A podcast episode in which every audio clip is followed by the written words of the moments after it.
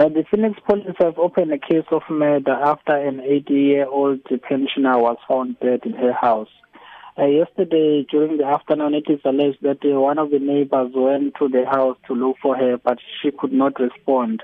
As a result, the door was forced open, and when she entered the house, she noticed that the woman has, uh, has got the stab wounds on her body. Uh, therefore, the police were called and a case of murder was opened. And up to now, there's no arrest made, and the motive for her killing is still unknown. And uh, nothing was taken from the house.